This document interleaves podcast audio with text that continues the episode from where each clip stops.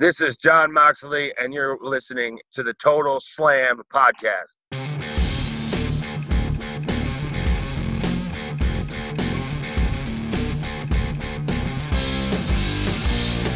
אהלן וברוכים הבאים לטוטל סלאם, פודקאסט ההיאבקות של אגו טוטל. אני עדי כפיר, ואיתי נמצא כרגיל אבירן טוניס. אהלן. מה קורה, אבירן? התרגשות, התרגשות. התרגשות גדולה. האמת. שפרק מיוחד. יש לנו פרק יש לנו מאוד פרק מיוחד. מיוחד. אני חושב שזה הפעם, לא חושב שזה הפעם הראשונה שאנחנו מארחים אלוף עולם מכהן מכהן, כן. אצלנו בתוכנית. היה לנו אלוף עולם לשעבר, Hall of Famers לשעבר, אה, אלופי- אלופי זוגות נוכחיים. איך Hall of Famers יכולים להיות לשעבר? Hall of Famers הם אלופים לשעבר הכוונה, Hall of Famers נוכחיים. חוץ מסטינג, סטינג זה כבר לא Hall of Famer, ב- לא, כבר לא ב alumni של WWE. כן. כן, לגמרי, זהו, סטינג לא שם, אז AEW תביאו אותו. Confirmed. כן, הלוואי, אחי. אנחנו, מה רע לנו? אה, ולכבוד הריאיון הזה עם האלוף העולם של AEW ג'ון מוקסלי, אנחנו נעשה, נרים אה. קצת, a little bit of the bubble. A little bit of the מוקסלי. a little bit of the מוקסלי, בדיוק. כן, אז אה, נראה לי שאתה יודע. כן, לא נחכה יותר מדי, לא ניתן לכם לחכות יותר מדי. בואו פשוט נעבור לרעיון, ותחזרו אלינו כזה אחרי זה, מה אכפת לכם? Hello, everyone, and thank you for tuning in. We would like to welcome the AEW World Champion, the one and only, John Moxley. How are you? How are you, John? Uh, uh, pretty good, man. Getting ready for a big pay per view coming up here pretty soon. On my way to the gym, train, get in shape, get ready. You know. Yeah. so, uh, yeah. So, uh, first of all, you know, it's uh, it's the first time we have uh, an A an AEW wrestler over here on our podcast, Total Slam. It's the official uh, wrestling podcast of Israel, and uh, we and we would like to ask you for for you. Uh, you know, it's been a, an amazing year for you. You've been uh, you've been uh, no, you've been the number one uh, wrestler for PWI uh, during your time in AEW. So, how was it for you the first year in AEW?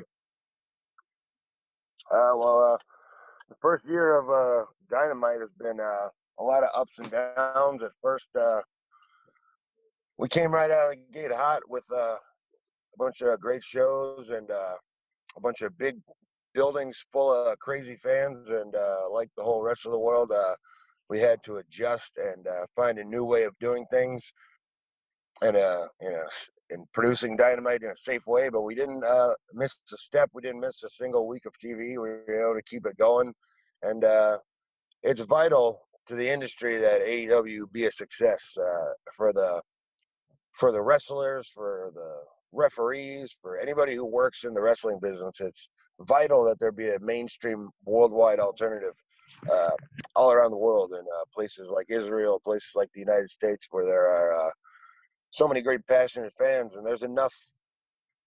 Uh, there's enough room for everybody under the umbrella. You know, there's so many fans all around the world. We can travel to Israel. We can put the pay per view on over there. We can go to the UK. We have great fans over there. So it's vital that AEW didn't uh, bite the dust and go into the toilet during this uh, all the bad things going on in the world. So that was a success. I'm very proud of our ability to continue doing uh, producing dynamite weekly uh,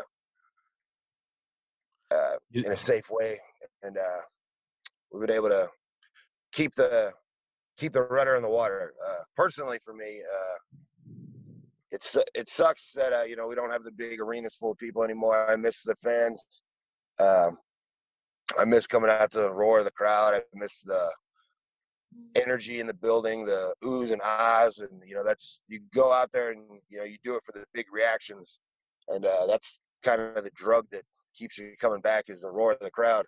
And uh, now we don't necessarily have the biggest roar of a crowd anymore. Uh, so for me, it's been about uh, kind of providing stability in an unstable time as a as the AEW World Champion, and always uh, kind of persevering through the challenges and everything, and uh, being an example of uh, getting back up when you get knocked down in a, in a what's been a rough year for everybody around the world. I'm trying to provide a little bit of stability and hope and a distraction in, in that. And uh, as a performer, as an athlete, it's been a challenge to, uh, you know, without a big giant crowd to play to, you have to be more introspective in your performance. You kind of have to work with the cameras and kind of uh, make it real to yourself and just kind of put yourself in, uh, put yourself more directly in what's going on in the ring. I don't know if that makes any sense, but uh, kind of had to adjust uh, adjust the way I do things in the ring to where I'm more introspective as instead of uh, playing to a big giant arena full of people. Yeah. trying to make it. I'm just playing for the audience at home watching on the television, and that's who I'm focusing on.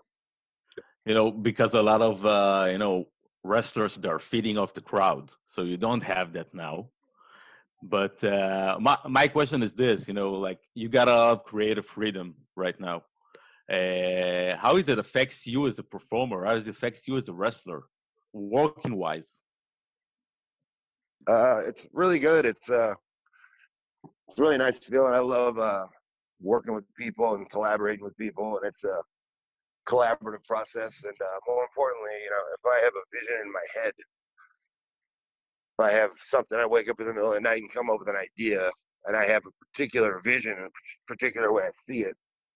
Somebody might have a another tweak on it or another idea that makes it better, but ultimately whatever vision I have in my head, I'm able to actualize and put onto the television screen uh, exactly as I envisioned it. Whether it's good, bad, ugly, or indifferent, whether people like it or not, it's exactly my vision. And that's kind of the uh, artistic side of wrestling, when that satisfaction you get when the exact story you wanted to tell gets told and people get it and people like it and it's kind of like you uh it's, a, it's like a little piece of art whatever whether it's a one match or a whole storyline or a promo or whatever it is. It's uh it's a little piece of artwork that you get to hopefully generations later maybe somebody will go back and appreciate it. Uh but it's something you can show your grandkids or whatever. So you know that's been the real satisfying part for me is just kind of uh making all these little tiny works of art whether they be big or small. Yeah.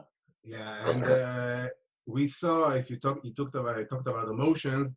Uh, we saw on February when you won the AW World Title, uh, we saw a lot of emotions come uh, burst out of you, and uh, and I'm sure it was uh, a great moment for you and your career. So, can you tell us a little bit more? Uh, what's the meaning for you to be uh, the AW World Champion? You know, the face of the company exactly. Um, it's kind of like I said before. I kind of had this, uh, you know, everything changed uh, in in March when we stopped running uh, live shows, and I had to kind of, you know, it wasn't about getting the biggest reaction from the crowd, the biggest reward from the crowd when I come out every week. It wasn't about anything like that. It wasn't about, uh, you know, creating these uh, moments in the arenas. You know, it became. Uh, or selling out buildings or selling tickets or anything like that.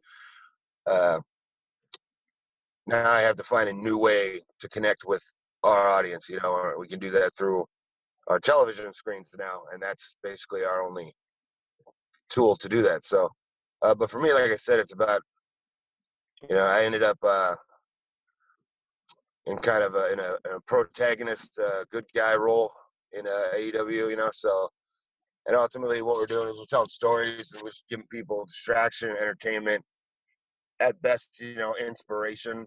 And uh, you'd be amazed, uh, you know, how powerful pro wrestling can be as far as you know, inspiring people and giving people uh, hope and things like that. Not to get too corny or whatever, but uh, uh, and just giving people distraction. So, in the in kind of the good guy number one kind of hero role, you know, I had to kind of figure out and adjust exactly what kind of character I'm going to be and, as a good guy and what is that going to be. So I basically just been, uh, I'm just being myself.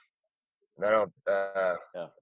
say or do anything I wouldn't normally do in, in real life. I stick to, you know, my values and the code of my own personal kind of code of conduct and so forth, and uh, all the uh, kind of fictional scenarios have been put in. I reacted to them, how I would react to them in in real life. So, uh, kind of set an example. You know, I have to be, I have to keep my head held high and keep uh, marching forward. And if I get knocked down, I got to get back up, and I I got to be an example of uh, never quit, never say die, and uh, always persevere. So I'm trying to provide, you know, some kind of been trying to provide some kind of stability in an unstable time, no matter how many uh, no matter how many challenges uh, come my way and how many surprises along the way, I have to figure out a way to win and uh, Yeah. figuring out different ways to win against different types of opponents in different scenarios. And that's another thing I've been really fortunate to have all these. It's really easy to have a bunch of great matches when you got a bunch of great wrestlers to wrestle. So you know, I got to wrestle the monsters like like a Lance Archer. I had to find a way to win because you're not just going to go out and knock out uh, this monstrous dude. Uh, a Darby Allen who's a high flyer, uh, a tactician like MJF, uh, all these different guys. I have to find a different way to win and figure it out, you know. Yeah. Uh, and uh, life throws you all kinds of weird curveballs, and sometimes you got to adjust on the fly, and you got to figure out a way. Much like Dynamite figured out a way to continue producing television safely and, and effectively, and uh, so you know it's we're all learning, you know, and you can learn things, you know. I've learned a lot this year, a lot of things, you know. Yeah. Yeah, you know, well, let's talk about your next opponent, Eddie Kingston in full, on full, on uh, full gear. I'm gonna wrestle him in a, a I Quit match. You and Eddie Kingston, you go way, way, way, way back. We know that. Do you have any stories about your time in the independent scene back in the days? Uh, yeah, you know, some of the some of the stories are a little too hot for TV and uh, have to remain. We're uh, not PG. We're not PG. So. But uh, I'm mostly, uh, you know, and he can't, I hadn't seen Eddie in a really, really, really long time. You know, just t- talking to the phone or text message or whatever. But uh, first time I seen him when he came into AEW, I had heard about a week earlier through the grapevine uh, that he was making a surprise appearance, and I was like, "Ooh!" And I knew right away. I was like, "Oh, he's gonna."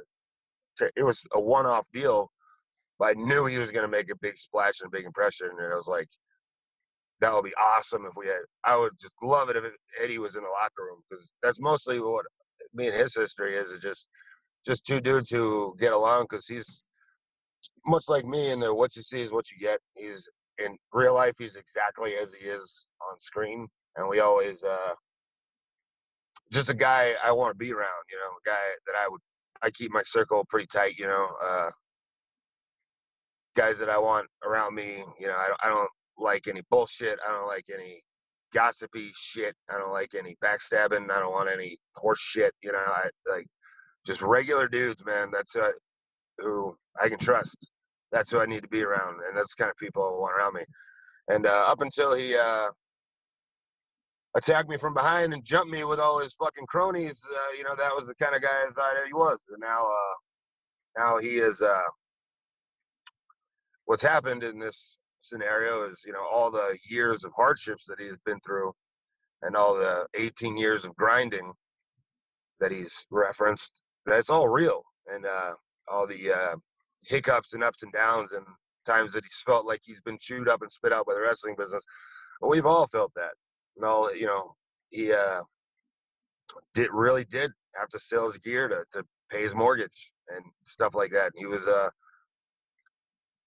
in a tough spot in 2020, like many independent wrestlers were. And then he got the opportunity of a lifetime, and he cashed in on it. So I don't know. I don't I don't understand where this bitterness comes from. And uh, I guess he just thinks he should have been here 15 years ago or something. But everybody's got their own personal journey.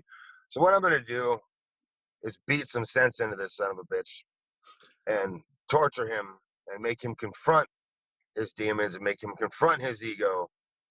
And when you're all alone in the ring and there's nobody that can help you and there's no excuses there's nobody else to blame you just have to accept that you are not the better man on this night, and that I am the AEW World Champion for a reason, and you're going to verbalize to the entire world that you quit. And it won't be just quitting the match and losing the match. It means much more than that. When he says I quit, he will be admitting all his wrongs. He'll be going back to the, the guy he used to be. I hope, or I'm I'll or I'll just pulverize him until he uh, can't ever wrestle again, and I'll do what I have to do because we can't have uh, this kind of attitude in the AEW locker room. The AEW locker room is about positivity. It's about doing the work. It's about uh, lifting each other up and not uh, bringing each other down. And this whole new Eddie Kingston attitude, it's just, it's really fucking bringing me down, man. It's bringing me down. And I don't need this kind of negativity in my life, especially not, uh, we don't need that in 2020. So I'm going to beat the fuck out of him, make him say I quit, and apologize for everything that he has done, everything that he has said. And let's, and afterward, I hope this changes his, changes him back. I'm gonna, I'm gonna beat him I'm going to transformatively beat him. Like a, like a, like a, um, an artist would chip away at a rock with a hammer for hours and hours and hours until they've created a, a new vision of what this rock looks like. At first, it was an ugly rock, and then it became the Statue of David. That's what I'm going to do to Eddie Kingston, even though he's not going to be nearly as pretty or as uh, genteel as the Statue of David. He's still going to be an ugly motherfucker. But yeah. if it's the, if it's the original, authentic Eddie Kingston that we all know and used to love that we get back, then it'll be worth it. Some would say some would say you will uh, beat him like a government mule. Yes, Jr. would definitely yeah. say that, and he probably will say that. Yeah, I'm so, sure. Uh, you know, John, uh, although uh, you have the, the championship match with Eddie Kingston, and after you beat his ass and uh, made him say, I quit, uh, you also have to open one eye on uh, the tournament of the, of the finals of the tournament for the number one contendership uh, for, for your title. So, what are your thoughts on that match? Because it's going to be on full gear and uh, you will be have you will have a lot of interest in that match. Yeah, that's something I'll worry about at the end of the day. After uh, hopefully at the end of this match, me and Eddie can uh, sit down and have a beer, and he can apologize for what he's become, and he can uh, stop hanging around with the butcher and the blade and all these idiots he's hanging around with now and we can discuss who won the tournament that night, whoever it's going to be.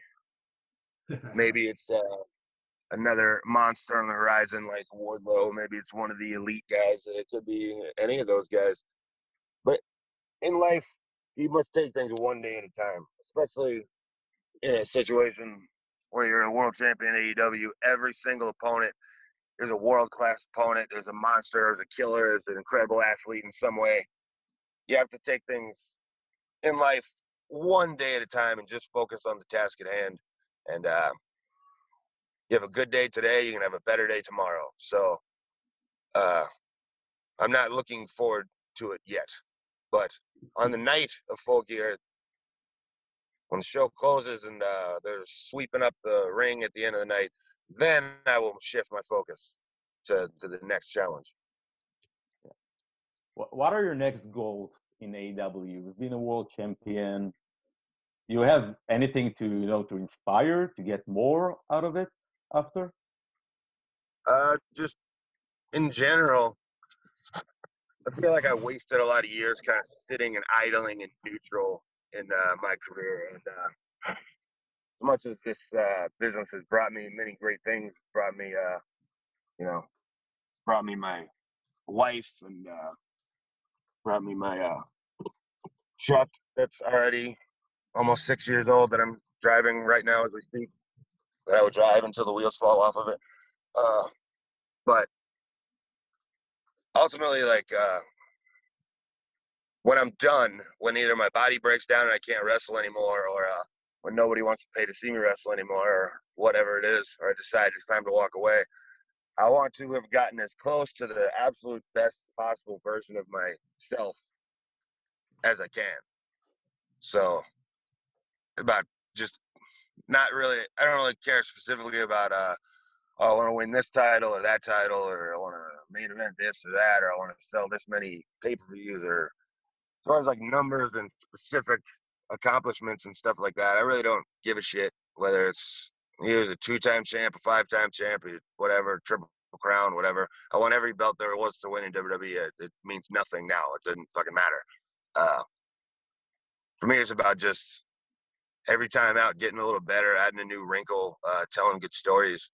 And I just want to tell as many good stories as I can while I'm still able to do it, and uh, hopefully get to where like I look back on uh, whatever the peak version of myself was and go like, that was pretty good. You got pretty close to uh, as good as you could get. That's kind of where I'm at. That's all that really matters. And, uh, and of course, and uh, I'm sure you you're gonna have a great career in AEW. And uh, and we came to the end of the, our interview. And before we let you go, uh, do you have a message for the Israeli fans? You know, something you want to tell them about? Uh, something about maybe even one day AEW will come to Israel for a show? Maybe. I really hope so. I've been to that part of the world many times, and there's amazing wrestling fans out there that are real passionate and uh, love the product. And uh, I would love to give uh, a lot more different fans all over the world. You know, when the world gets a little different and we can start uh, traveling to different places, I would love to give a taste of AEW to all the great fans all over the world live.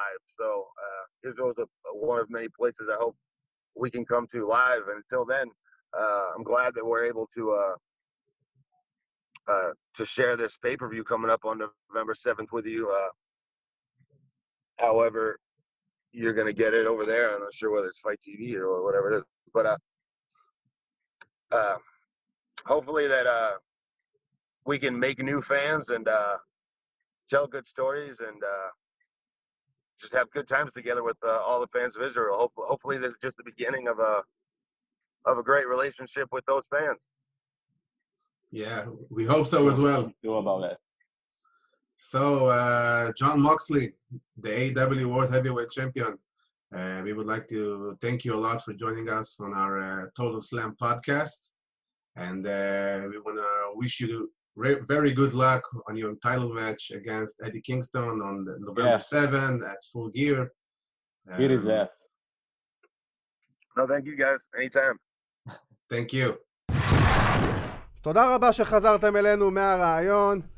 תשמע, איזה בן אדם נחמד. מזמן לא אמרנו את זה. מזמן לא אמרנו את זה, מזמן לא אמרנו. אבל אה, בן אדם אוהב לדבר. הבן אדם, אה, הוא- כן. תשמע, הבן אדם תזזיתי ברמות כאילו מטורפות. תנוח, שנייה, מה קורה איתך? אבל תשמע, קודם כל, כבוד גדול לראיין את אה, ג'ון מוקסלי, אלוף העולם של A.W. כן. ואני חושב שאי אפשר להתעלם מה, מהמשפט הזה שהוא אומר, שהבן אדם אומר, החגורות אליפות שזכיתי ב-WWE ב-WWE לא משמעות, אין להם שום משמעות בשבילי יותר. כאילו, זה...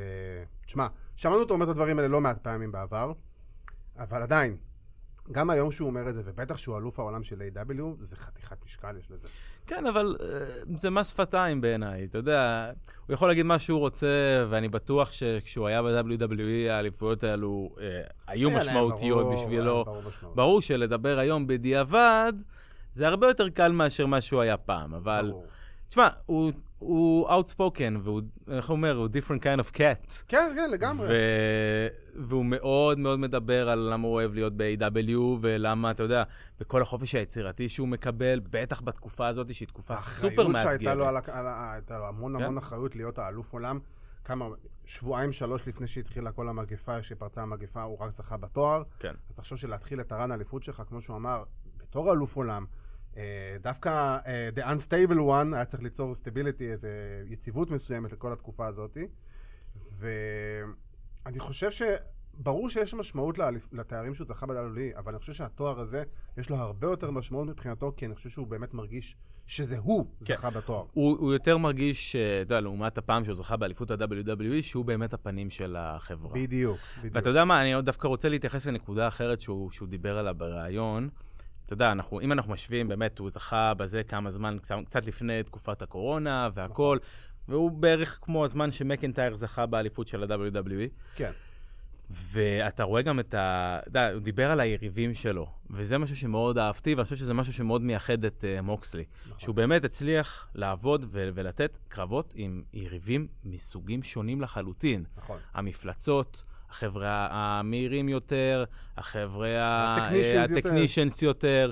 שזה, אגב, זה אומר הרבה עליו ועל ההתקדמות שלו בתור מתאבק, וואו, ממש. שהוא יכול לבוא ממש. ולהוציא קרבות טובים מול כולם. כן, תשמע, בואו נהיה שנייה ריאליים, שבזמנו שהוא היה דין אמברוז, אה, בוא נגיד, הוא לא היה, הוא לא התבלט בזכות יכולות הזירה שלו.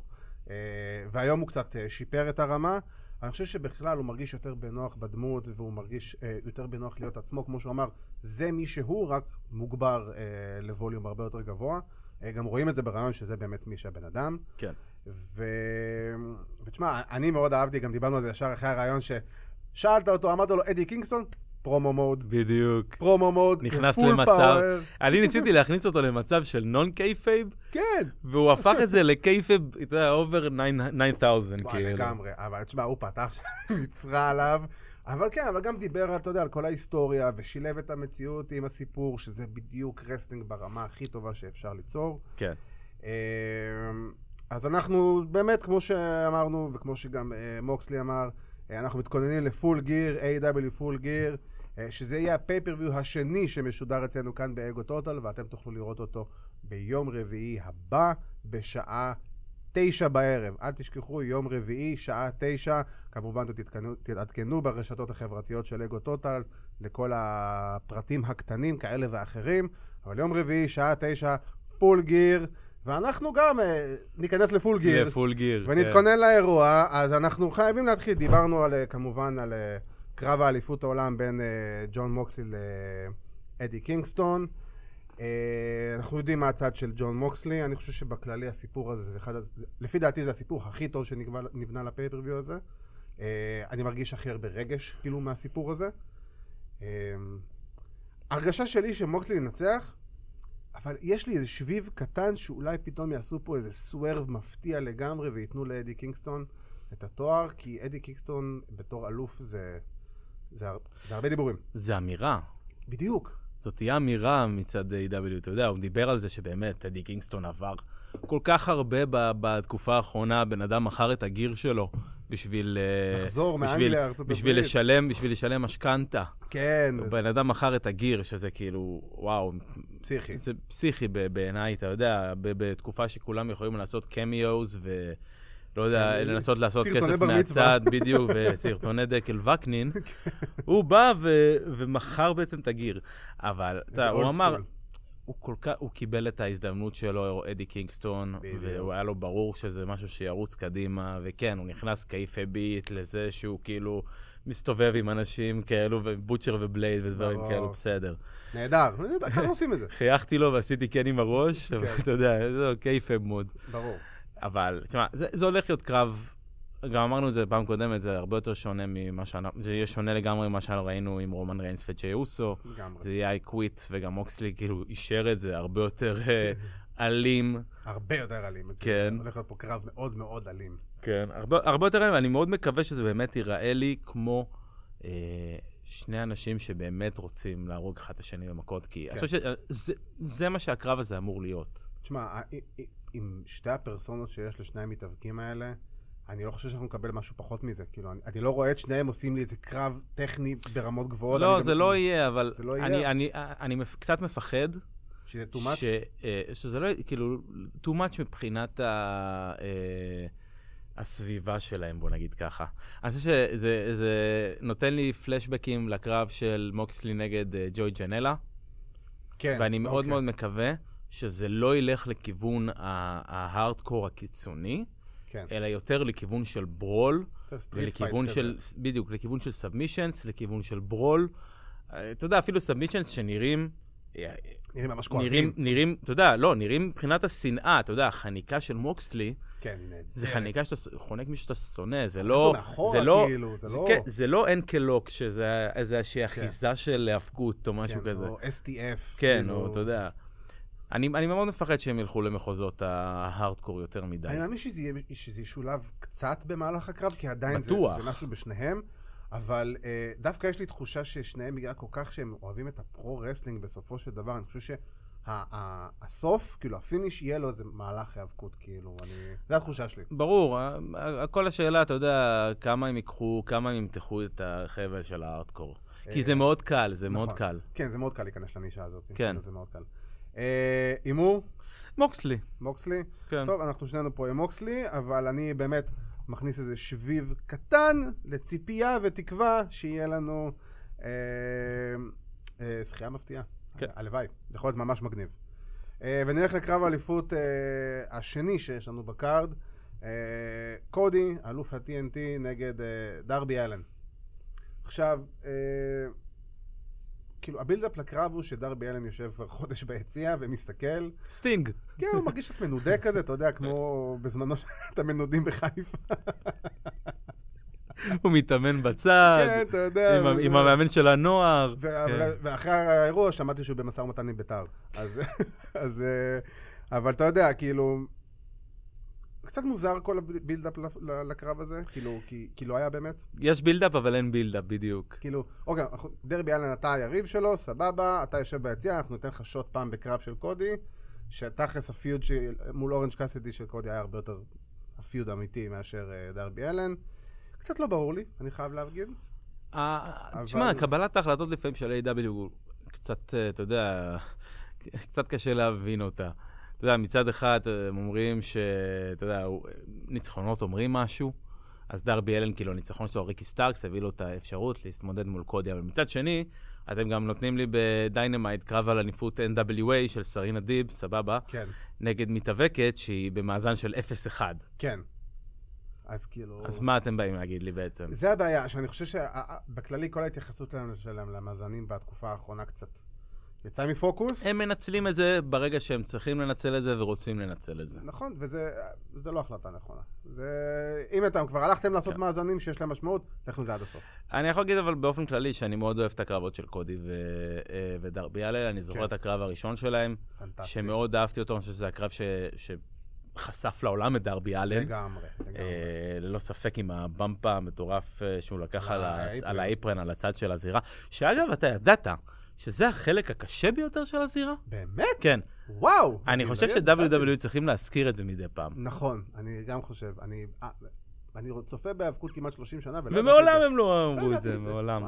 זה- אבל אה, כן, אבל אני, כן, הולך להיות... הולך להיות אחלה קרב בסופו של דבר. קשה לי להבין את הדמות של קודי רודס, של קודי, סליחה. כאילו, מה, מי הוא, מה הוא, הוא heel, הוא face, הוא tweener. הוא tweener, הוא- לפי דעתי. זה, זה כאילו, אה, הוא גם, די, הוא גם די אומר את זה בריש גלי, כאילו הוא אומר, אני, אני יכול להיות גם heel, ואני יכול להיות גם face, ואין לי בעיה שם tweener, אבל אתה יודע, בסופו של דבר, כאילו, הבעיה עם קודי. זה, הבעיה עם זה, זה שנורא קשה לך להזדהות איתו. כי אתה לא מבין את המניעים שלו, אה, אין לו מניעים בר- ברורים למה שהוא עושה.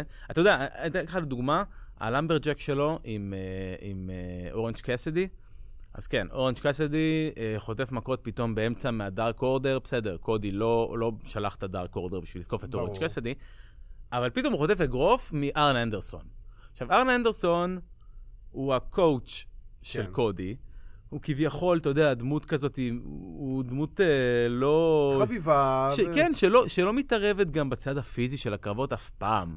אני לא חושב שראיתי את ארן אנדרסון יותר מדי, חוץ מ, אתה יודע, לעשות אה, spinebuster פעם ב... ל... בשביל איזה משהו. הוא בעיקר חטף יותר מאשר נתן. בדיוק. אז עצם זה שקודי מנצח, בזכות זה, וגם בזכות, נקרא לזה, אתה יודע, התערבות של ארן אנדרסון, לא גורם לי לרצות, אתה יודע, לבוא ולהגיד, אוקיי, אני רוצה להיות מאחורי קודי. אלא אה, איפשהו ההפך, אבל מצד שני, אתם מציגים לי את קודי בתור איזשהו אלוף גדול, ובתור מישהו שאני צריך להתעניין בו. תשמע, בסופו של דבר, קודי זה קודי, הוא, אמרנו את זה לא מעט פעמים, הוא בסופו של דבר הפייס, הוא הפנים של AEW לטוב ולרע. ולהגיד לך שזה שהמניעים שלו לא ברורים בעיניי, אני לא מתנגד לזה, אני חייב להגיד לך. אני מעדיף שמישהו קצת, שיפתיע אותי, כאילו, שקודי רודס יוצא קצת heel, אז אוקיי, אין לי בעיה עם זה, וגם כשהוא יוצא קצת face, אין לי בעיה עם זה, כי בסופו של דבר, בכל בן אדם, כבן אדם, יש לנו קצת את זה וקצת את זה. וברור שבהיאבקות אנחנו מאוד אוהבים להיות מאוד מאוד ברורים במי הטוב ומי הרע, אבל אתה יודע, אה, בגלל שזה קצת פחות ברור, מבחינתי לפחות זה הופך להיות טיפה יותר מעניין. כאילו, אני, אוקיי, רגע, איזה קודי אני אקבל השבוע? ואתה יודע, ובזכות זה שהוא קצת טווינר, הוא קצת, נגיד עכשיו הוא מרים את דרבי אלן. אתה יודע שאם אם, אם כל המטרה שלהם הייתה באמת שנחשוב, וואי, איזה קודי אנחנו נקבל השבוע, היה לזה התייחסות סטורי לענית. אתה יודע, הדברים הקטנים שמפריעים לי, למשל, אה, קודי עושה אה, פוש-אפס במהלך כן. הקרב. נכון.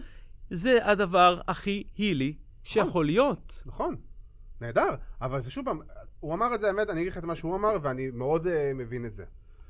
בכל קרב, אני יכול להיות בקרב אחד face ובקרב אחד heel. זה הכל תלוי מה אני רוצה להביע בקרב הזה, מה הסיפור שאני רוצה שיהיה בקרב הזה. אין בעיה, אבל אז אתה יוצר לעצמך איזושהי חוסר המשכיות ב storyline וחוסר המשכיות בדמות. Uh, כן, בגלל זה אני לא חושב שזה צריך להיות קרב-קרב, זה יכול להיות פשוט תקופה מסוימת שאתה כזה, או תקופה מסוימת שאתה כזה. כאילו, לפי דעתי, דווקא נגיד במיני פיוד שהיה לו עם אורנג' קאסידי, הוא היה היל פה. הוא, הוא זלזל בו, הפוש-אפס לגמרי הראו זלזול. אבל הוא עושה את הפוש-אפס הזה נגד כולם. הוא, עושה את הפוש, הוא עשה את הפוש-אפס כמעט נגד כל המתאפקים, אתה יודע, שהוא הביא, לפני שהוא הפסיד את התואר לברודי, הוא היה עושה את זה כמעט כל שבוע. נכון, כי זה החבר'ה שהוא, אתה יודע, הם הנחותים ממנו, וכאילו הם באים מבחוץ, אז אני קצת מזלזל בהם, כי אני, אני, אני הסמנכ"ל של החברה, אני האלוף TNT, אני אחד החברים של... אז תגיד את זה. הוא, הוא אומר את זה, אבל לא מספיק. לא מספיק. כאילו, אם אתה רק עושה לי את זה בפוש, אז אני לא מבין בזה, וזה, וזה, וזה, וזה מרגיש לי כאילו זה, או שזה מאולץ, או שזה אה, מיותר. ו, זה פשוט ו... לא ברור. כן. זה לא ברור, וזה העניין. וכאילו, גם אם אתה רוצה להיות טווינר, אז גם להיות טווינר יש דרך מסוימת. בדיוק. ו- וזה בסדר שאתה יכול, יכול לתקופה מסוימת לבוא ולהגיד לי, אני הבדס הכי גדול שיש פה ב-AW, ושבועיים שלוש אחרי זה, שאתה עובר לפיוד הבא שלך, אני הדבר, המתאבק הכי נאמן, והפנים של AW. אתה יכול להיות ווינר, ואתה יכול להיות ווינר מעולה, אתה רק צריך להתייחס לזה. בדיוק. ואתה צריך, אתה צריך לתת לי סיבה למה הבן אדם הזה טווינר. נכון, זה אחת הבעיות הכי גדולות היום, לא רק ב-AW, אני חושב שבכללי, ונגיד, למה הסיפור של רומן ריינס, למשל, זו השוואה מאוד גסה, עובד? כי הוא מסביר לי והוא מתייחס לכל דבר שהוא עושה. לפעמים קצת יותר מדי, כי שמענו גם את רומן אומרת את המשפט I'm the, the head of the table זה 700 פעם בקרב, ועד את ג'יי אוסו. אין לי בעיה עם זה. שוב פעם, לפעמים זה קצת too much, כמו שג'יי אוסו עומד 10 דקות, uh, now I get you, סבבה, הבנו שאתה הבנת את זה, בוא, בוא, כאילו, או שתיתן לו מכות, או שתסביר לי למה הבנת. אחד מהם. אל תעשה את שניהם ביחד. ו... וזה בדיוק ההבדל הקטן של ההתייחסות של, אוקיי, אם אתה עושה משהו, תן לזה משמעות. הרי אם, אין, מש, אם יש, עושים משהו בהיאבקות ואין לו משמעות, זה לא מעניין. אם עשית משהו לחינם וסתם, כן. כן, זה לא מעניין. Uh, אבל בסופו של דבר, uh, אמור להיות קרב סבבה, ובסופו של דבר אני חושב שעדיין קודי ישמור על התואר. Uh, כן, אני מאמין, למרות שאני לא אופתע לראות uh, ניצחון מפתיע כזה של דרבי אלן משום מקום. רק בשביל, רק בשביל, אתה יודע, אולי לעשות איזה, איזה טוויק קטן לדמות של קודי. אולי הפעם להעביר אותו מהטווינריות המבאסת והמיותרת הזו ולהפוך אותו להיל אמיתי. אה, אפשרי, יכול מאוד להיות שאולי באמת, אתה יודע, אם הוא יפסיד לדרבי אלן, אז הוא ממש יתעצבן עליו אחרי הקרב. בדיוק. ואתה יודע, וכאילו יכסח אותו כזה ויקרא לו את הצורה. אה, אין לי בעיה, כי אני בטוח שתהיה החלפת תואר אחת לפחות באירוע הזה. זה מרגיש לי שאם קודי יאבד עכשיו את התואר עוד פעם, אז כל החזרת התואר אליו לא הייתה כזאת רלוונטית בתכלס. כן. כאילו, זה קצת מוריד ממנו, וזה קצת מוריד אה, מברודי. מברודי, וקצת מוריד מהתואר באופן כללי. בדיוק, שעוד פעם, זה, זה הופך להיות כאילו ה-US טייטל, כזה. או... וזה חבל. כי אמור להיות לזה הרבה יותר משמעות מאשר אה, כן. זה. אה, קודי, אני, אתה יודע, סתם בשביל הצחוקים. נלך עם זה. כן, אה, ונעבור לקרב שככל הנראה יהיה המיין איבנט של האירוע הזה. אה, קרב אליפות הזוגות. אני מאמין שהוא יהיה המיין איבנט, כי בסופו של דבר, בין אם זה, הפיוד הזה ייגמר פה, או בין אם הוא יימשך, הפעם הראשונה ש-FTR והבאקס נפגשים רשמית בזירה, צריך להיות מיין איבנט. והמיין איבנט שלך, וכאילו, ואם יש לך קרב אליפות עולם, שבינינו, אני חס וחלילה לא מוריד מקינגסטון, אבל אדי קינגסטון זה לא אה, אחד הכוכבים הכי גדולים שיש ל-AW היום להציע, אז דווקא באירוע כזה אתה יכול לתת לאליפות עולם להיות כאילו הסקנדרי, המשני טיפה, כי קרב כזה אתה לא מקבל כל יום. זה עניין של תפיסה של ארגון. אה, אתה יודע, אם כן. התפיסה שלהם היא מאוד אולד סקולית ברמה של אה, התואר הולך אחרון, התואר ילך אחרון. אה, אני לא יודע אם זה, אני לא, אני לא יודע אם זה יהיה ב main event, אני לא רוצה להתייחס לזה יותר מדי ל main event או לא main event של התוכנית, אני לא חושב שזה... אם זה היה עכשיו דיינמייט, הייתי אומר לך 100% main event. ברור. כשזה pay-per-view, אני פחות חושב. אה, אבל זה, אתה יודע, אני לא אופתע לראות את זה, אני לא אופתע לראות את זה משהו קורה. שה- שהק- הבייס, הבייס שהקהל שלהם כאילו מאוד רוצה לראות. אני הסתם. לא אופתע לראות את זה קורה. אתה יודע מה, אני אגיד לך ככה, אם זה ה main event, אז אני אה, מאמין שהבאקס ייקחו. כן. אה, רק בשביל באמת ה image הזה בסוף. אה, בטח אחרי ה stipulation, ש... סטיפולציית קודי כן. אה, שנוספה. אני חייב לשאול אותך שאלה. הסיפור הזה באמת כאילו עושה לך משהו? הבנייה לקרב? לא, ואני חושב שגם FTR אה, התייחסו לזה. נכון, אה, גם הפרומו ש... שהיה נוראי. פרומו וידאו, נוראי. כן, לא, לא הייתה לו מטרה ולא היה לו מבנה, והוא לא, לא כלום. העביר לי סיפור, הוא לא העביר לי שום דבר בקרב. זה שהם עושים עכשיו שוב את כל הסיפור שאנחנו executive vice presidents, ועכשיו אם לא נזכה בתואר אז בחיים לא... אוקיי, ראינו את זה לפני שנה. בדיוק לפני שנה, אם אני כן. זוכר נכון, זה היה ב Full כן, Gear כן, של שנה שעברה. לגמרי, לגמרי. אז, כאילו, אז... מה? אז למה? עכשיו, אתה יודע, אז אתה עושה את זה פעם אחת, ובטח בהתחלה, אוקיי, אני אומר לעצמי, וואו, יש פה קטע. כשאתה עושה את זה שנה שנייה ברציפות, וגם דיברנו על זה שבוע שעבר, לפחות אני אמרתי את זה, שכאילו, כל ה storyline שזה קצת רז- זז לי יותר מדי מהר, וזה כאילו, אני, אני לא באמת מרגיש שיש פה איזה קרב אליפות זוגות אפי בין שני ה tag teams הכי טובים בעולם, כי אף אחד מכם לא בא באמת וגרם לי להרגיש שמדובר בשני ה tag teams הכי טובים בעולם. וזה חבל. נכון, וזה, וזה פספוס. אני חושב שזה הכל התחיל מה- משינוי האדיטוד של אה, של ה Bucks. כן, גם, אתה יודע, זה גם המשיך, זה, אחרי זה זה גם המשיך עם, ה, עם הקרב הגרלת WWE הזאתי, כאילו שזה... בוא, יש לכם מאזנים, דיברנו על זה לפני כמה דקות. כן. יש לכם מאזנים, אתם רוצים קרב אליפות זוגות, בואו, תצברו מאזן. יותר מאוד מזה, אתה. יודע, כאילו, אני לא רוצה להגיד טורניר, אבל יודע, הם עשו טורניר יחידים, אבל אה, טורניר היה יכול להיות ממש טוב פה. אפילו, טורניר הייתי קונה יותר מאשר ההגרלה המגוחכת נכון. הזאת. אפילו battle royal, אפילו, לא יודע מה. תיקחו נגיד סתם, אה, אבל אתה יודע מה, fatal four-way elimination, למשל, הארבע המדורגים, הארבע המדורגים הראשונים. בדיוק. תיתנו להם קצת לצבור איזה מומנטום מסוים. הרי בואו נהיה שנייה ריאליים, בחודשיים האחרונים ה Bucks לא עשו יותר מדי קרבות. לא. אז איך אני אמור לקנות את זה שהם ה number 1 contenders? בסופו של דבר, חוץ מהקרב המגוחך הזה. המומנטום, והמומנטום חסר להם, וזה, נכון. וזה הבעיה לדעתי ב feud הזה באופן כללי, אני חושב שחסר לו מומנטום. נכון. וזה, בגלל זה אני, התחושה שלי שהוא קצת, אני מבין את ה pay-off שבשביל ה pay-per-view והכל, וזה בסדר גמור שאתה רוצה למכור pay-per-view. אבל שיש לך סיפור שהוא אחד הסיפורים הכי טובים שלך, והחתמת את FTR במיוחד בשביל הסיפור הזה, כל כך ריאליסטי. כמה, ארבע שנים in the making? משהו אני כזה? לא מסכים שהם החתימו, אבל את אה, FTR במיוחד בשביל הסיפור הזה. לא במיוחד, אבל כן. גם זה אחת הסיבות לזה, כדי ליצור את הקרב של FTR נגד ה Bucks. אז אם החתמתם אותם, זה אחת הסיבות המרכזיות, תבנה לי פה סיפור אפי שאני אדבר עוד חמש, עשר שנים על הקרב בין ה Bucks ל-FTR, אני אגיד יואו, איזה קרב, איזה storyline, איזה, כאילו... קודם כל, איזה- קודם כל אתה עדיין יכול לעשות את זה. אני עדיין אוכל לעשות את זה? ואני חושב, חושב שלא, לא, עדיין לא מאוחר להציל את כל הסיפור הזה. אני חושב שקרב טוב יכול להציל את הסיפור הזה. אני חושב שהמשכיות לקרב הזה, כי זה בינינו, ברור. שתהיה פה המשכיות, הם לא עושים one off וזהו. ברור שיהיה פה עוד משהו בעתיד, אבל אני חושב שהקרב הזה ספציפית יכול להציל את הבנייה הפחות טובה שלו.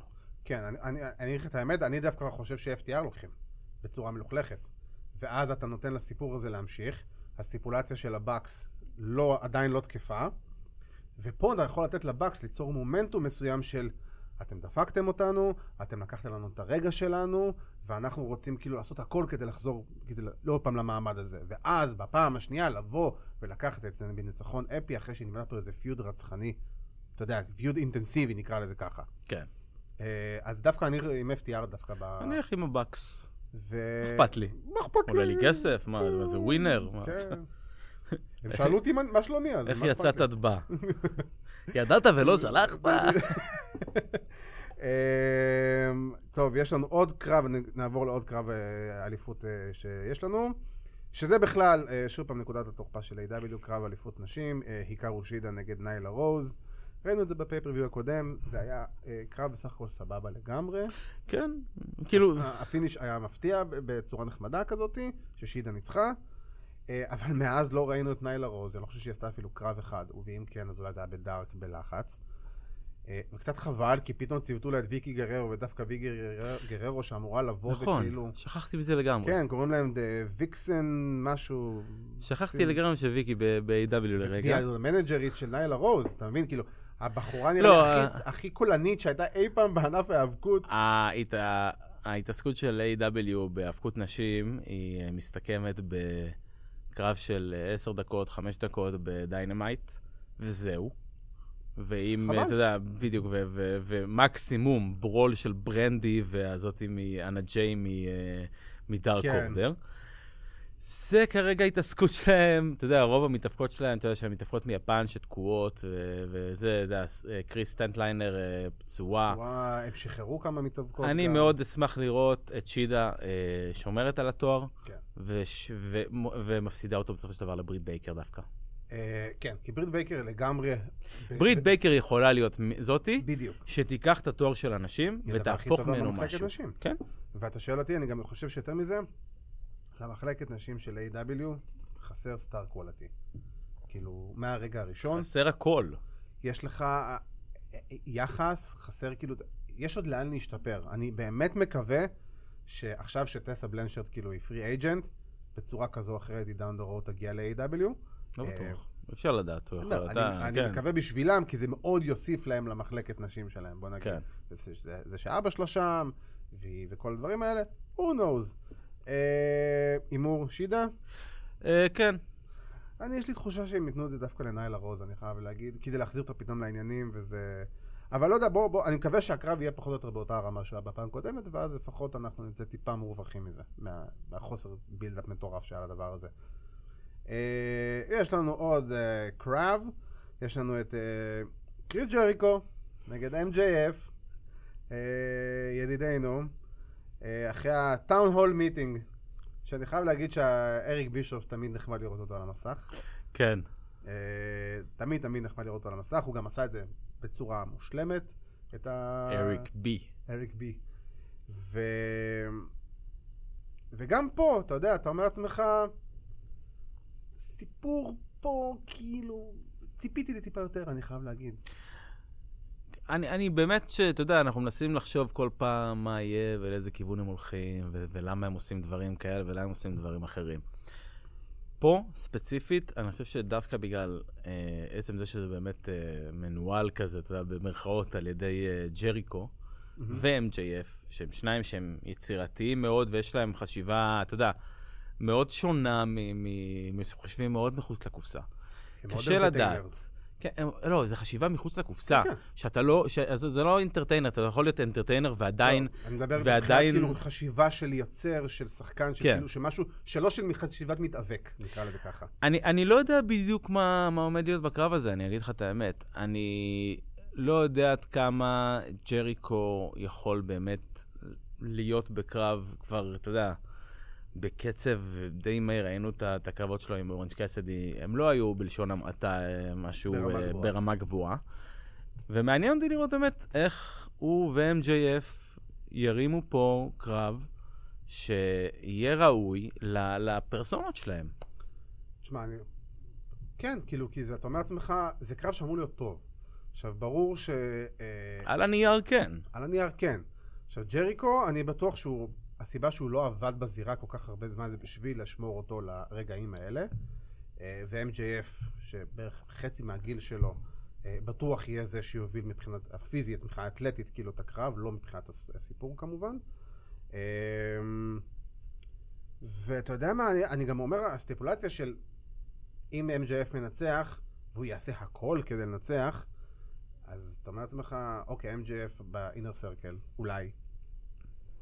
לאן זה הולך? כאילו, מה, אנחנו מפרקים את האינר סרקל? אני חושב שאו שזה ייצור איזשהו מצב של איזשהו סוורב, שהם יוציאו את ג'ריקו בעצם מהאינר סרקל, ו-MJF בעצם ייקח פיקוד שם. שזה אוקיי. משהו ש... זה משהו ש... send-off כזה, בדיוק, לעשות לו איזה send-off כזה, ולהגיד לו, אוקיי, הזמן שלך נגמר. ואולי, רעיון, אני לוק- לוקח את מה שאתה אמרת, ואולי גם מעיפים את ג'ייק הייגר על הדרך, וכאילו וורדלו בתור ה... זה, אתה יודע מה. יכול להיות, אם כבר, אם כבר הזכרת לי את וורדלו, אז אני חייב א' לציין רגע אה, את הקרב קרב של וורדלו אה, עם, אה, עם הנגמן אדם פייג', כן. שהקרב פנטסטי, הם הרגו אחד את השני, ושניהם יצאו over בצורה פנטסטית מהקרב הזה. נהדר, קרב נהדר. זה היה מדהים בעיניי. אה, כן, תשמע, יכול להיות, למרות שאתה יודע, אנחנו כל הזמן רואים את המתח הזה שיש בין MJF לוורדלו. כן. וזה מתישהו, אתה יודע, זה תמיד יכול להסתובב עליו. כן. אבל אני חושב שאתה יודע, זה דווקא יכול מאוד מגניב, נגיד אם פתאום MJF ווורדלו מעיפים את אה, ג'ריקו והייגר. תראה, אולי הם בעצם יפצלו את ה-inner circle, כן, ויהיה inner circle black and white ו-inner circle wolf pack. כן. ואז יהיה, יהיה, לטינו אינר סרקל, לטינו inner circle, בצבעי מקסיקו. ובלו inner circle בארגונים אחרים. אה, טוב, אז הימור, אה, MJF? כן. אני גם חושב בכיף. ש-MJF, כאילו, כן.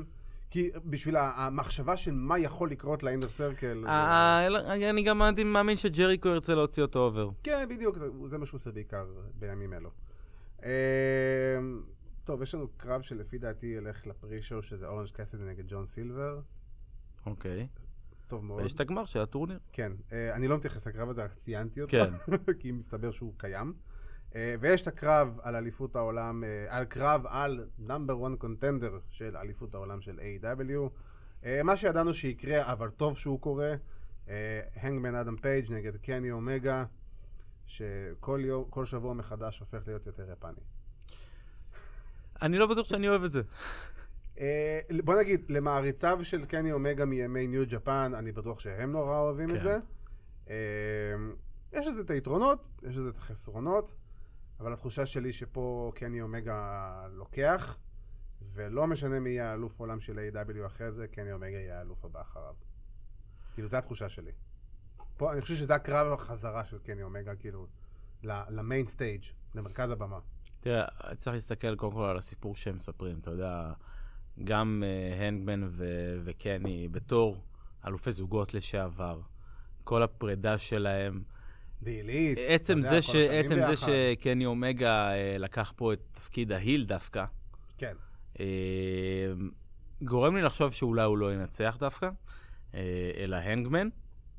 אני חושב ש... למה? שאלה טובה. אני חושב שקני אומגה טיפה ייקחו זמן עד שהוא, עד, ש, עד שיראו את הדמות הזאת של הקלינר.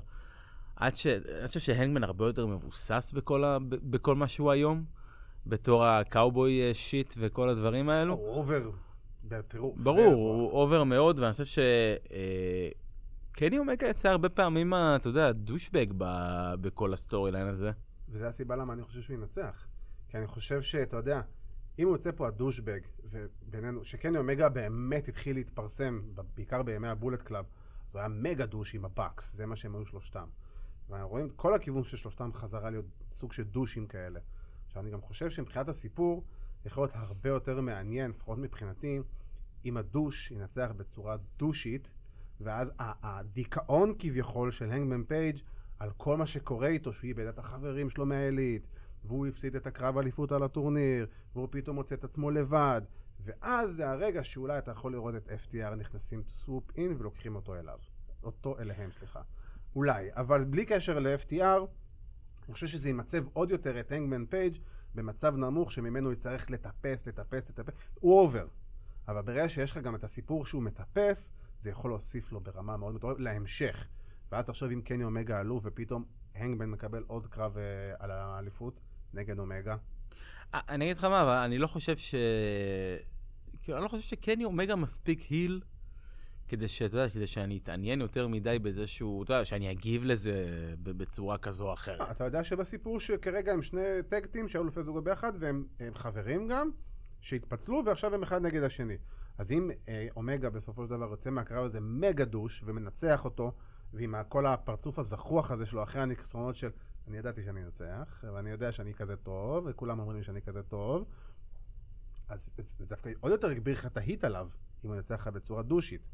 אז uh, זו התחושה שלי לפחות פה, שדווקא פה אומגה יקבל יותר את, ה, את, ה, את מרכז הבמה, והנגמן יצטרך להמשיך לבוא ולטחון עוד קצת, כדי להגיע למצב שהוא יגיע לרגע שהוא רוצה להגיע אליו, זה יהיה אפי, וזו המטרה של uh, בסופו של דבר. זו התחושה שלי לפחות. אפשר ללכת על תיקו? תיקו תיקו שוויון. תיקו תיקו שוויון. אה, דווקא AEW עושים את התיקו הזה, ואני בעד. אני כן. מאוד אוהב את זה. אני חושב שזה דבר לגיטימי. איקס. איקס. פול גיר, להלן התוצאות. 1, 2, איקס. יורם ארבל ברדיו כזה. איקס, אה, 2, 2. טוב, אז האמת היא שסיקרנו את כל, הקר... את כל ה card. אה, יש לנו card, האמת, מאוד עמוס. אה, רגע, שכחנו את הקרב הסינמטי. אה, שאני חייב להגיד שזה ממש הדרך היפה מצידם לשמור על מת הרדי בקרב הזה, שלא יקרה, שלא יקרה כן, לו כלום. לצלם את הכל מראש, בדיוק, בבית שלו. בבית שלו, עם אה, אמבולנס צמוד. זה לגמרי אולטימט דלישן, כאילו, אתה יודע, A.W. version. כן, אה, זה נקרא... אה, אה, The Elite Deletion. זה נקרא. דלישן, אוקיי. מת הרדי נגד סמי גווארה, עכשיו יסיימו סופית את הפיוד הזה, בעזרת השם. איימן, ובלי פגיעות ראש ובמפים אה, כן. מסוכנים. אה, אבל אתה יודע, אני חושב שיש פה אופציה, גם בשביל מת הרדי סוף סוף להראות מה, מת הרדי, את מה שמת הרדי רצה להראות מהיום שהוא הגיע ל-AW. אה, וגם לסמי גווארה שיראה שהוא יודע לספר סיפור, כאילו, ולא רק לאכול במפים ו... ול- ולרוץ... אה, ול- ולהיכנס במכוניות ולרוץ כן. מ golf carts וכאלה. אה, התחושה שלי שגווארה ינצח פה, כדי להוציא אותו over בסיפור הזה, אבל אני חושב שמת הרדי יהיה זה שיסחוף את כל הסיפור הזה, הסרטון הקצר הזה. כן, אה, אתה יודע, זה, זה מקום בשביל מת הרדי להוציא את היצירתיות שלו, ו- ואנחנו רואים את זה, אתה יודע. היה לו את ג'רמי בורש, שהיה עובד איתו באימפקט, והיה ו- וגם ב-WWE עבד עם כל הדברים האלו, נכון. והפעם אין לו את זה, אז מעניין באמת, אתה יודע, מבחינת ה-AW, מי באמת האג'נטס, כן, אה, שיבואו ו- ויעבדו על הדבר הזה. אני, אני לא דואג, אני חושב שזה יכול להיות ממש נחמד, ואני חושב אני ש... גם חושב. ברמה, ברמה של איך לצלם את זה, וברמה של זה, A.W. יכולים, ובכיף, לא להרים הבעיה פה. לה- להרים פה הפקתית משהו מאוד יפה. נכון.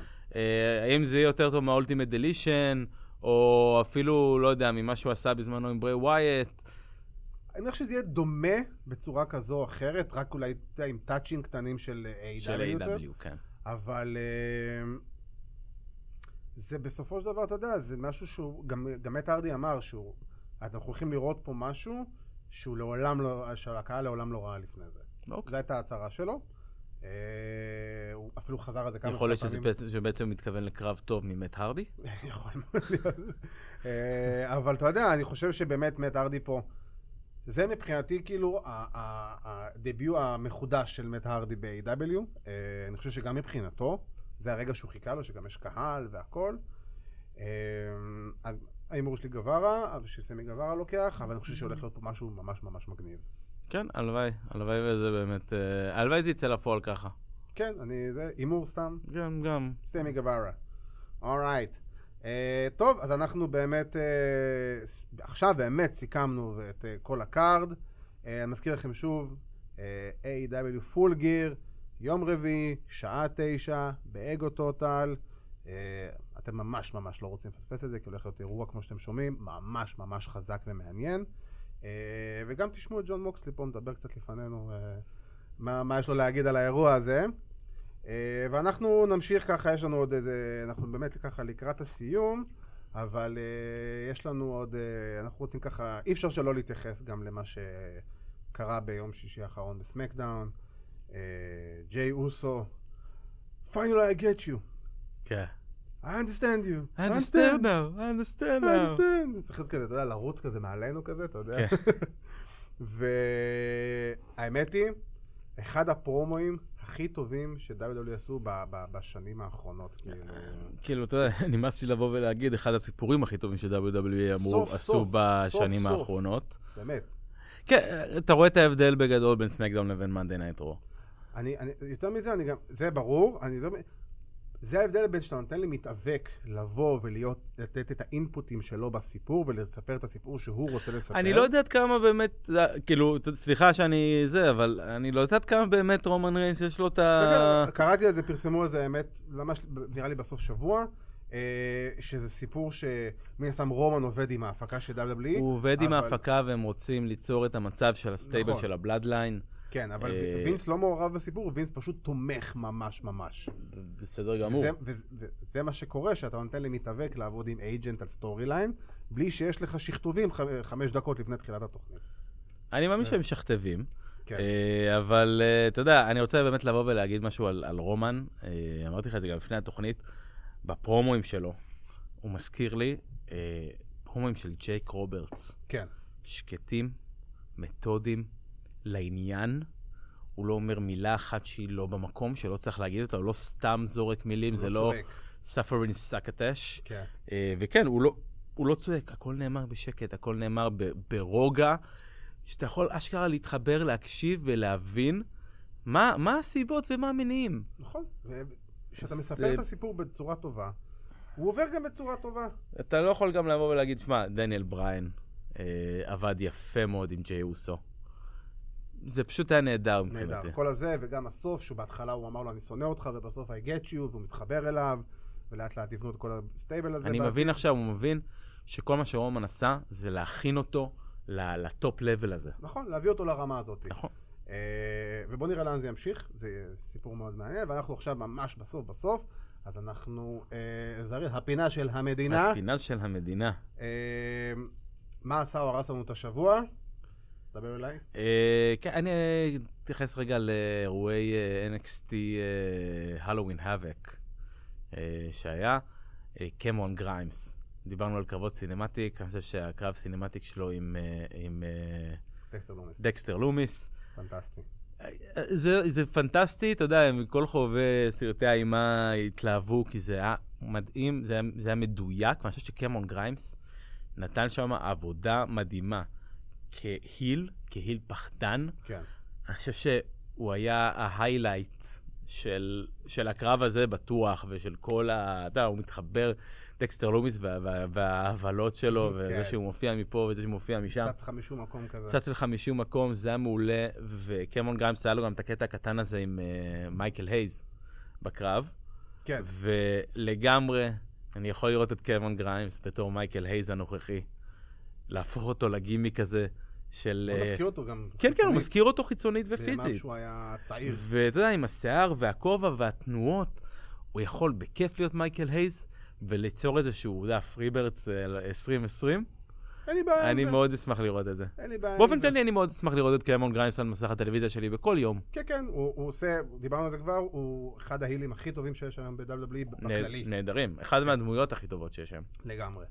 אה, אני, מה שעשה לי את השבוע זה שאנחנו עדיין בעידן, בעידן הקורונה, מן הסתם, אבל אה, אנחנו רואים שלאט לאט אה, כמות הצופים ב- באירועי A.W. ממשיכה לעלות, ובפול גיר יהיו כאלף צופים, שזה מכובד. פי, מכובד מאוד, זה פי שתיים ממה שהיה בה, מהפעם הראשונה שהם התחילו להכניס קהל, לפני חודשיים בערך, לפי דעתי זה היה. וזה יפה מאוד, וזה מכובד, וזה גם מראה שאנחנו באיזה סוג של כיוון נכון, שאיצטדיוני הספורט אה, יכולים להיפתח אה, ולהכיל קהל במידה מסוימת, אה, וזה כיף לראות ולשמוע שיהיו כמעט אלף צופים, או בסביבות האלף צופים באירוע, בלייב. אלף צופים זה הרבה יותר רעש מחמש מאות, ובוא נקווה שתוך כמה חודשים כבר נגיע לכמה אלפים ולא רק לאלף אחד. אז עם זה אנחנו אה, מסיימים את התוכנית שלנו. אה, מזכיר לכם, יום רביעי, שעה תשע, AEW פול גיר. כמובן שיש לנו עוד פרק ביום שבת הקרוב, AEW דיינמייט. go home show לפני פול גיר, אל תשכחו לראות, ערוץ אגו טוטל. תעקבו כמובן ברשתות החברתיות שלנו, כאן זה ככה ירוץ, פה כזה למטה. פייסבוק, אינסטגרם, טוויטר, יוטיוב, ספוטיפיי, אנחנו שם. אה, תעקבו אחרינו, תעקבו אחרי אבירן, תעקבו אחריי. תגידו לי מה שלומך, בדיוק, הוא מאוד אוהב את זה. כן. תגיד, תשאלו אותו. ו... שלא בשלומי. תהיו נחמדים. אה, ואני רוצה להגיד תודה רבה לעורכת הוידאו שלנו ליטל מלכי, לאחראי הטכני שלנו איתן דחבש, למפיק שלנו יוסי בן עזרא. אה, אני רוצה להגיד תודה רבה לאלוף העולם של AEW, ג'ון מוקסלי. תודה רבה לאלוף העולם של היה לנו את הכבוד לארח אותו ולראיין אותו, וזה היה ריאיון נהדר וכיף.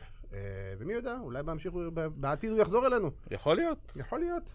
אה, והצטרפו אלינו בשבוע הבא לפרק הבא של, אה, לסיכום של Full Gear. ועד אז, שיהיה לכם המשך שבוע. Too Sweet.